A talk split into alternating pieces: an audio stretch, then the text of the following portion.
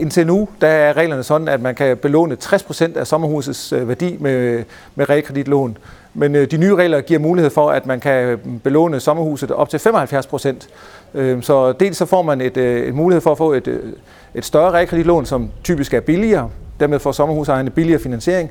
Men man har også få mulighed for i højere grad at få afdragsfrihed på sin øh, finansiering. Det, man, øh, der også er, er på bordet, er at, at ændre de her øh, såkaldte pensionistregler, det vil sige, at man vil gøre det meget lempeligere for, for pensionister at bruge et sommerhus som, øh, som helårsbolig. Nu kommer der en, øh, en vitaminindsprøjtning, som øh, nok kan, kan, kan vække det her marked lidt, og alt tyder faktisk på, at øh, 2017 det bliver det bedste sommerhusår i 10 år.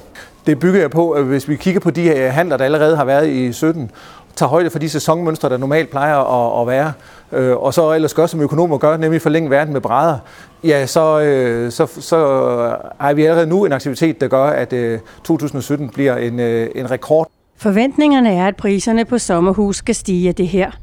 Men økonomen maner til besindighed, for den store ophobning af sommerhuse til salg lægger en dæmper på stigningerne her og nu. Men må ikke vi, vi godt kan regne med, at sommerhusene kryber en 3-4 procent øh, op, det tror jeg.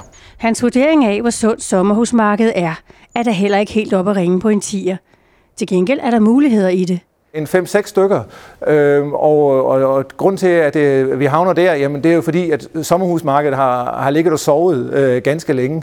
Og, og den, der sover, restituerer. Så, så jeg er sådan rimelig overbevist om, at øh, når først vi får vækket det her sommerhusmarked, så er der et øh, rimelig stort øh, vækstpotentiale.